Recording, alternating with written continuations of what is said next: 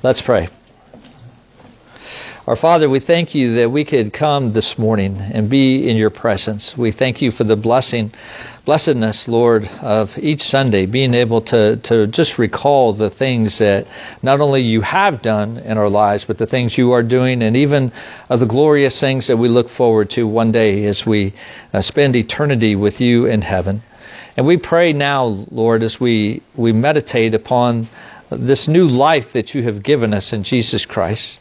Uh, God, that you would open our eyes, uh, Lord, that you would stir our hearts to worship and to praise you for the things that you are doing, that you would give us confidence to rest in the promises that you give to us. Oh Lord, we thank you and we just pray these things in your name. Amen. Well, this morning we'll be looking at, at Romans uh, chapter 8, uh, but today is when the church celebrates Palm Sunday. You know, that day, kids, you probably heard this in Sunday school or at least at some point in your life about how Christ rode into Jerusalem on a donkey. Uh, uh, in fulfillment of the Old Testament prophecies that, that he is the Messiah or he is the King of, of Israel.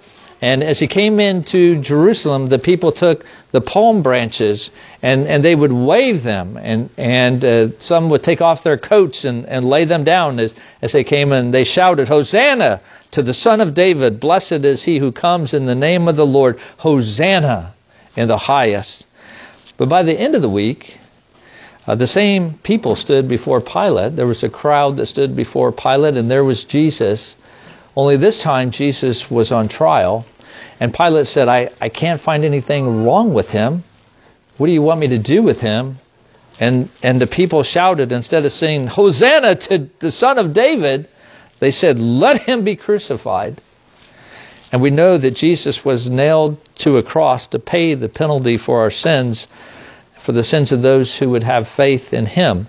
And that's what we've been looking at over these last couple of weeks that Jesus came to earth specifically to be our substitute to satisfy God's wrath for our sin. And there's probably no book that talks about that in more depth than the book of Romans. I mean, even from chapter 1, verse 18, through chapter uh, 3, verse 20, uh, Paul makes it very clear of our need of salvation because of our sin. Uh, then in chapters 3 through 5, he clearly explains the way of salvation comes by faith in Jesus Christ. But then in chapter 6, he turns to speak of the new life that we have in Christ, that our identification with Christ now means that our, our old self, that is our flesh, that which we were before becoming a follower of Christ, was crucified with Christ so that sin is now no longer our master uh, yes, we are still tempted to sin. Yes, we do still struggle at times and we do sin. But sin no longer controls us. Uh, now that we are set free to obey Christ and we are no longer a slave to sin but to, to God. So the effect that Christ's substitution has on us is something that's not just in the past in terms of the payment for our sin, but also in the present to change who rules our lives. Uh, not sin any longer, but God, and therefore who we obey. And that's what I want us to look at this morning is that transformation that takes place in the lives of the followers of Jesus Christ because of Christ's penal substitution, of Him taking the payment for our sin. And I want us to just see a couple of things this morning. First of all, that that transformation does not come through the law. It does not come merely through our obedience. Um, look, in verse 2, uh, Paul speaks of being in bondage to sin and death. And then he says in verse 3 For God has done what the law, weakened by the flesh, could not do. You see, uh, if you think about Paul in writing to especially his Jewish audience, he, he would want them to understand that uh, kids, uh, the Jews were a lot like you guys that they grew up in the covenant community and they heard the preaching of the Word of God. They went to school, and when they were in school, they didn't just learn about the world in which they lived, but they learned about God, and He was the center of all that. And so they grew up hearing these things, and they were challenged to obey the Torah, the law, and to do the things that were said, and it could very easily, it could very easily be mistaken to think that all I have to do to be a good Jewish boy or a good Jewish girl was just to do what God says. And if I did that, then God would love me. And the same thing with you kids too, as well. You could easily think that if I come to Sunday school and I come to church and I do the things that my parents tell me to do, then God is going to love me more. Or it's not just kids. I mean, it could be youth, it could be adults as well. We can think of as, as adults, if I just go to church and I put in my time on Sunday morning, then therefore I'm acceptable before God. During the week, I can do whatever I want, but on Sunday morning, I'm going to do what God wants. And so therefore, I am somehow acceptable to God. But, but Paul's point is that the change that we need in our life and our status with God will not come through mere obedience to the law of God because of this thing called the flesh. Uh, he talks about how the law was weakened by the flesh. Now, when he's talking about flesh, he's not talking about this, you know, flesh and bones. He's not talking about the body. He means the whole of our fallen human nature. And, and obeying God's law alone could never bring us from freedom from sin because our, our flesh, that fallen human nature, rejects the law. Um, when we're told, do this or, or don't do this, what do we want to do? We want to do it, or we don't want to do it, right? If I said to you, I'm gonna next Sunday we're gonna install, or next this week we're gonna install a little red button over there on the wall, and whatever you do, kids, do not touch that red button. Okay? Don't touch that red button. And even you adults, don't touch that red button. What do you want to do? You want to go touch that red button, don't you? Because that's what the flesh does. The flesh is, it makes our desire to disobey God even, even greater. And this means that we can't come to God upon our terms because of the flesh. And so, you know, we can't come to the Lord uh, saying that we're going to keep some laws that are going to make us look good, that are going to make us look acceptable in God's covenant community, but really we want to satisfy our flesh. You know, that's not that's not what the Bible teaches. That's not what Christianity is. Christianity is not a spiritual do-it-yourself kit where you just sort of make your life a, a little bit better. That's not what the Bible or the gospel is all about. And so, my friend, if you are not a Christian, uh, I want you to think about your life and the change that happens in your life. What would you say has been the best change that you have had in your life? It may be a new job, or maybe a new school that you went to, or a new home. Maybe it's a new relationship. Maybe it's a new diet. I don't know. Um, or a, a new way of thinking. Maybe you read something that just really transformed the way you're thinking. But what is the best change you've ever experienced? And my guess is is that even with that change, you still find yourself disappointed in your expectations. That your life is still not exactly what you thought it would be. Is is that the case? And have you ever wondered why that is the case? And and and what do you do with your, the knowledge of your moral failures as well? You see, Christianity is not a spiritual resource center to help you make a better life or a perfect life for yourself or to build a paradise here upon this world. And, and unfortunately, there are churches who actually preach that, that talk about, you know, really what you're wanting to do here and what the gospel helps you to do is just to make your life better. But as Christians, we understand that Jesus Christ and His power are the only things that can finally change us and change our lives and change this world. And that's why we must come to grips with our spiritual helplessness. We must realize that our salvation must come from outside of ourselves, that it's not something that we can do. You cannot save yourself.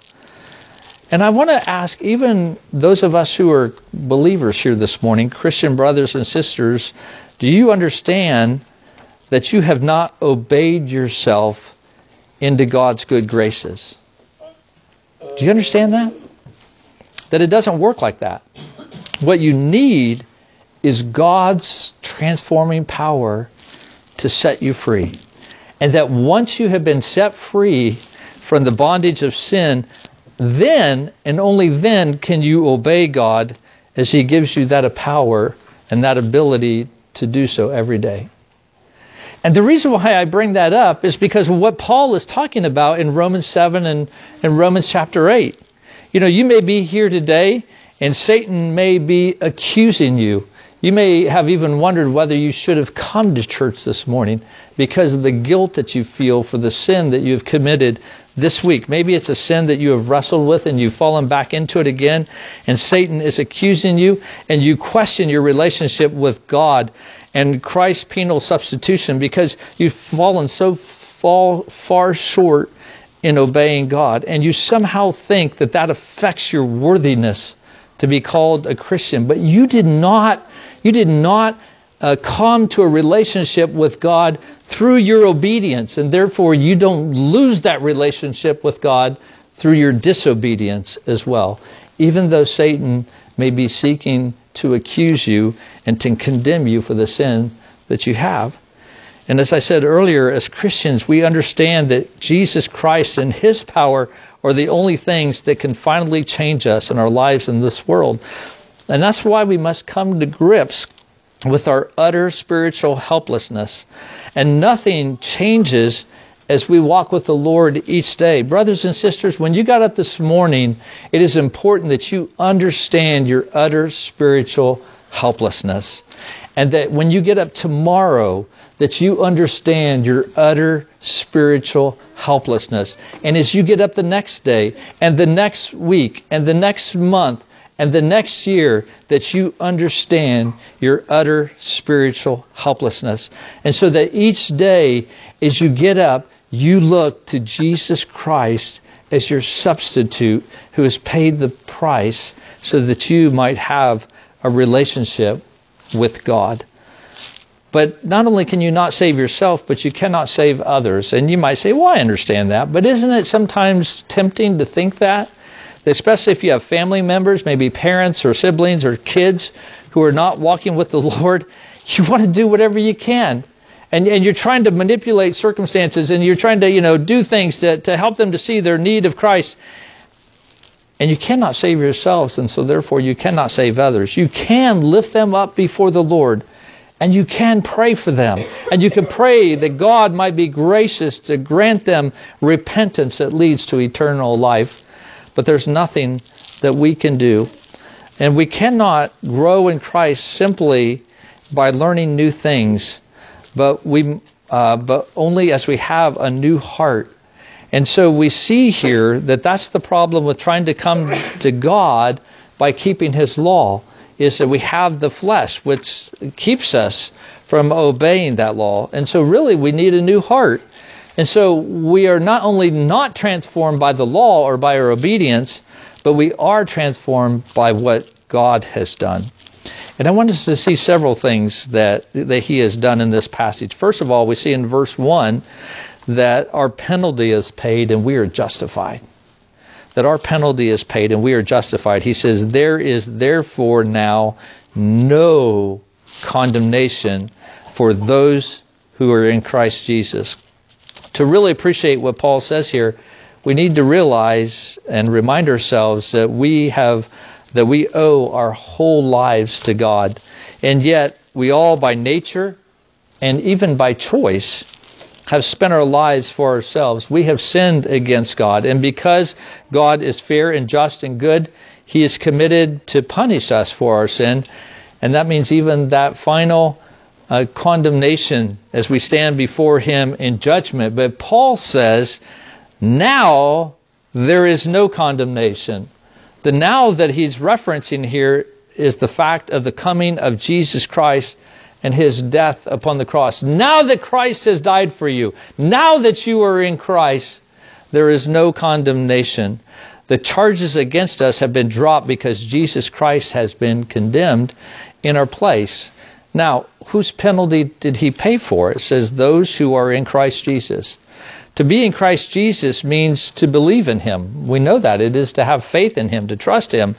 As Paul wrote to the Galatians in Galatians 2, verse 16, he says, We know that a person is not justified by works of the law, that is, here again, through their obedience, but through faith in Jesus Christ. But such faith is not just a belief in some facts, but it is faith that changes one's heart.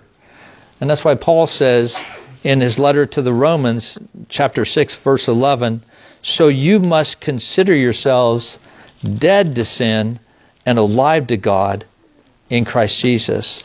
You see, a life of a person um, that is a believer in Jesus Christ is a is a person at war with sin. His his heart upheld by the Spirit of God as he seeks day by day to put sin to death in his thoughts and his words and his deeds. It is a life of grace in which Jesus has by his Spirit taken up residence in the believer's heart. And so we are sanctified in His grace and that we live in Jesus Christ. And not only in our own lives, uh, but, but Paul even goes on in Romans uh, in chapter 12 to tell us uh, that being a Christian means belonging to one another. He says, So we, though many, are one body in Christ and individually members of one another. And so we see that he has died for those who believe in him because we will only come to believe in him if he has died for us. My non Christian friend, so what does that mean for you? It means that you were laid open and liable to God condemning you for your sins.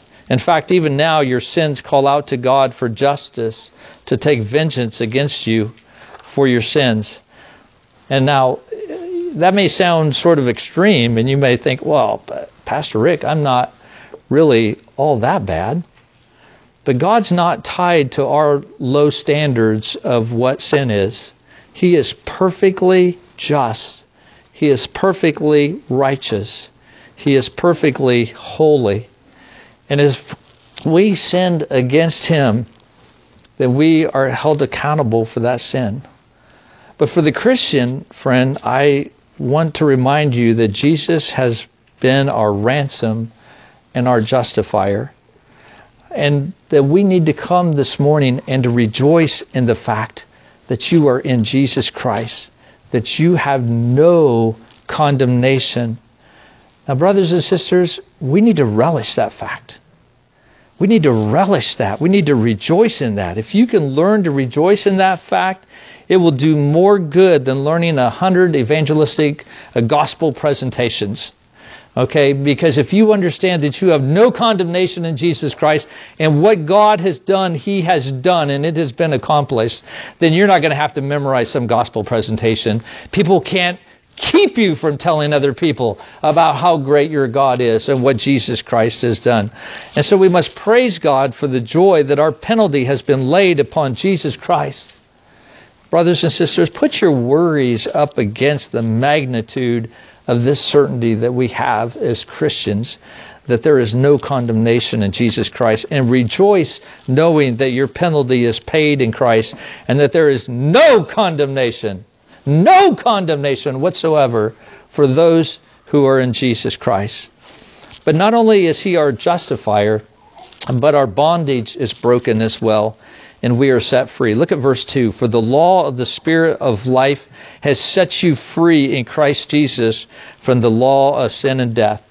Now, the two laws that are mentioned here could be referring to God's law as it brings life to some and death to others, or uh, Paul could be referring to a principle or, or a way of life. But either way, the Spirit and sin both pull at us in different directions. One pulls us to self centeredness, that is, the law of sin and death, but then the law of the Spirit pulls us to a God centeredness in, in our lives. And it is the Spirit's work that results in, in freedom and in life. It is the Holy Spirit that liberates us from the bondage of sin and death. Now, if you're not a Christian, you may be thinking that you know, I have a lot of Christian friends, or I have some Christian friends at least, and they don't look very liberated to me. And, and part of that may be your definition of freedom. Because I think oftentimes when we think of freedom, we think of doing what you want to do without any restraint. That's freedom.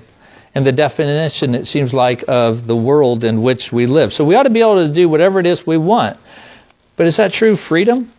You see, the reason that God made you, the reason that you and I are alive, is to know God as our Lord and our Heavenly Father, to be uh, drawn to find true purpose of life, to know and adore and to love God um, as we were created to do. So that's the freedom that the Bible talks about, is to understand the purpose in which we were made. Now, I know this is a really sort of a ridiculous illustration, but uh, maybe to get the point across. Okay, if freedom means doing what you want to do, then anyone is free to use a piano as a vacuum cleaner and a vacuum cleaner as a piano. Okay, but but let me suggest to you that true freedom is understanding how to use a piano as a piano and a vacuum cleaner as a vacuum cleaner. That as we understand who we are and the purpose that God has created us, and we live that way as the Spirit of God works and changes our hearts, then that is true freedom. Christian brothers and sisters, uh, I pray that the Lord would help you to, to, to open your eyes to those around you who do who are in bondage to sin, who do not who mistakenly think that freedom is just being able to do whatever you want, and as they live that way, they find themselves in more and more and more bondage. They find themselves overwhelmed by the things of the world, and they don't understand why their relationships are broken and why financially they're they're struggling, or or or maybe they're very successful. Maybe they're even very wealthy and they're very smart, but they're very empty and they're very hollow because they really don't know what true freedom is. And may the Lord so lay it upon your heart to be gracious to these people, to go and to share with them the gospel of Jesus Christ, that they might know true freedom and that they might be set free. And also, I would say, believer, also remember to praise God for delivering you from the bondage of sin, from things that have kept you trapped. Now, I know that I'm not saying that any of us are without sin. But there's a difference between falling into sin and another thing of being bound in sin and in the bondage of sin. And as Christians, we have been set free. So, have you thought about this? What kind of specific bondages to sin have you experienced, and how has Christ set you free? And have you shared that with others? Have you encouraged others? When was the last time that you recounted some specific goodness of God to you to another Christian to help them to see that you have been set free from the bondage of sin. Um, brothers and sisters, we know what it means to be in bondage to sin and death and then to be released by Jesus Christ. I love what one person said. They said that uh, as a church, as we gather together, we are a meeting of former slaves. I'll just let that sink in just a minute. We are a meeting of former slaves uh, of those who were enslaved by sin and death and who have been brought together by the liberation of Jesus Christ. And that forms a bond and a joy that others can only imagine that we have had our bondage broken and we now walk in freedom in Christ. But third, I want us to see that sin is condemned by God substituting His Son for sinners. Now, we see that in verses 3 and 4. For God has done what the law, weakened by the flesh, could not do. By sending his own Son in the likeness of sinful flesh and for sin, he condemned sin in the flesh in order that the righteous requirement of the law might be fulfilled in us, who walk not according to the flesh, but according to the Spirit. Now, there's a whole, this is like a gold mine. Then it would take a lot of time to mine all and display all the, the riches that, that are here. And, and, and, and much of this we've even actually talked about over the last several weeks. So let me just note several things that I want us to notice from this passage. First of all, that the law could not change our sinful hearts, but what the law was powerless to do, God has done. Don't miss that. God has done. It's not God will do it if you're good enough, or God will do it if you obey Him just the right way. God has done it. It is finished. That's why Jesus said, It is finished upon the cross. The Father sent His Son to take on human flesh and blood and bones. See what He says? He goes, God has done it what the law, weak by the flesh, could not do by sending his own Son in the likeness of sinful flesh. Jesus had to identify with us, and so therefore he became incarnate, and so he was like us in every way, except he did not sin. Now, you know, we've oftentimes heard the phrase, to err is what? Human, but to forgive is divine, right? And I think sometimes we can think that way as Christians, and we can get confused and think that sin is essentially, truly a part of who we are in our human nature. But that's not true. Adam and Eve existed before there was sin. And, and even for us as Christians, if you're a Christian, you will exist after sin. Have you ever thought about that? Have you ever thought about the fact that you in your life will outlast sin? Now, isn't that a wonderful and wild thought to, to have? That Christ not only died to pay the penalty in our sin in the past, and he has died so that we might be freed from the power of sin in the future, so we now can obey God. But one day we will see that he has died um, so that we might not even have the presence of sin in our lives. That we will that that there will be a you without sin because he who came to earth sinless became sin for you so that you would be without sin. Amen? Amen. That is wonderful. The Father sent his Son uh, not only to be incarnate, but also as a sacrifice. We see that by sending his own Son in the likeness of sinful flesh and for sin, he condemned sin in the flesh. Now, that phrase, and for sin, is really an idiom that is referred to and, and, used, this phrase is used in the Old Testament to refer to sin offerings. And so Christ has become that sin offering that was given to condemn sin in the flesh so that we would no longer be condemned, but also that the law might be fulfilled. You see that here that by sending his son in the likeness of sinful flesh and for sin he condemned sin in the flesh in order that the righteous requirement of the law might be fulfilled in us. Brothers and sisters, though the righteousness of the law is not fulfilled by us, we know that we don't fulfill the law of righteousness perfectly, do we not? We still sin. Paul talks about that in Romans 6 and 7. We still sin. We struggle with sin. So the righteousness of the law is not fulfilled by us, and yet, praise God, it is fulfilled in those who live according to the Spirit. That Christ's death has, has fulfilled that perfect law. Now, what does it mean to, to live according to the Spirit? Well, Paul is describing those who, whose hearts have been changed by the Holy Spirit and now have a different orientation, who act from spiritual and not from carnal principles. I like the way that Jeremy uh, Walker describes it. He, he talks about a closer walk with God or, or living according to the Spirit. And, and he describes it this way. He says, when a person lives according to the Spirit, they're quicken, quick to repent of any known sin, to cultivate a sensitive conscience that is always ready to be directed back to the Word and by the Word into paths of righteousness and peace. A close walk with God requires the pursuit of a way of living that does not grieve the Spirit of God. And that's what David talks about in Psalm 51. He has sinned and sinned awfully, grieving the Spirit of God. He now confesses that without that Spirit upholding and sustaining and directing and governing and enabling him to live a life of increasing godliness, he cannot begin to teach transgressors God's way because what he says would clash with what he is himself. And do we ever feel wretched failures as times? Do we return like a dog to his vomit, running back to the sins that we thought and hoped had long been overcome? Do we do vile thoughts and wicked words and cruel deeds still spill out of us?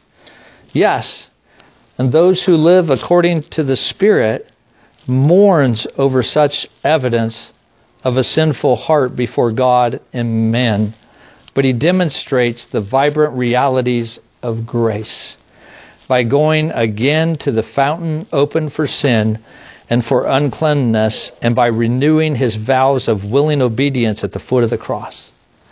It is hypocrisy to make grace a mere shelter for sin, but it is a reality to take our sins daily, even hourly, to the cross of Jesus and nail them there with Him and walk away with our conscience cleansed, our joys restored, and our duty clear.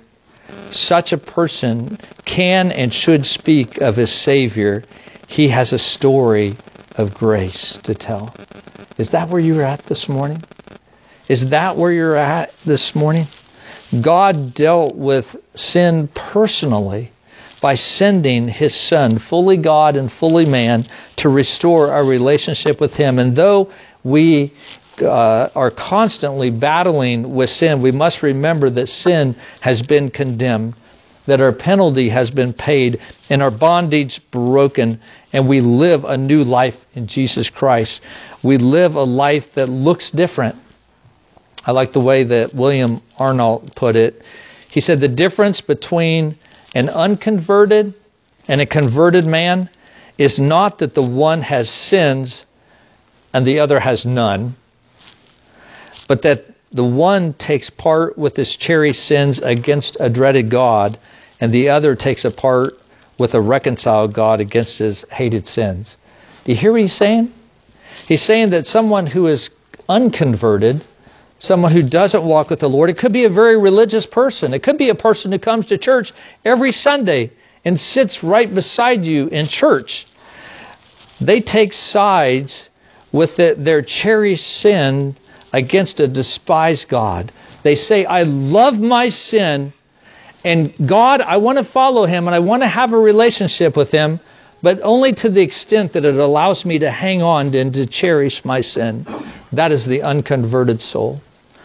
But the converted person is the one who takes sides with his reconciled God against his hated sin. He sees the sin of his heart. He see, even though he struggles with it and sometimes gives into that sin, he sees it as a hated thing. And even as he has uh, committed that sin, he recognizes the awfulness of that and he asks God forgiveness and he trusts once again in the penal substitution of Jesus Christ who has paid the penalty of that sin and given him a relationship with God and continues to sustain him in God and there is therefore now no condemnation for those who are in Christ Jesus. So where are you? Which side are you on? Those who have been set free by the Spirit, brothers and sisters, live by the Spirit. And if God has so worked in your heart to trust in Him, then rejoice that you have a Savior. Rejoice in what God has done for you. But if you do not know Him, He is calling you today to place your trust and your faith in Him, to come to Him, and He will set you free. Let's bow our heads this morning as we meditate upon these things preached this morning.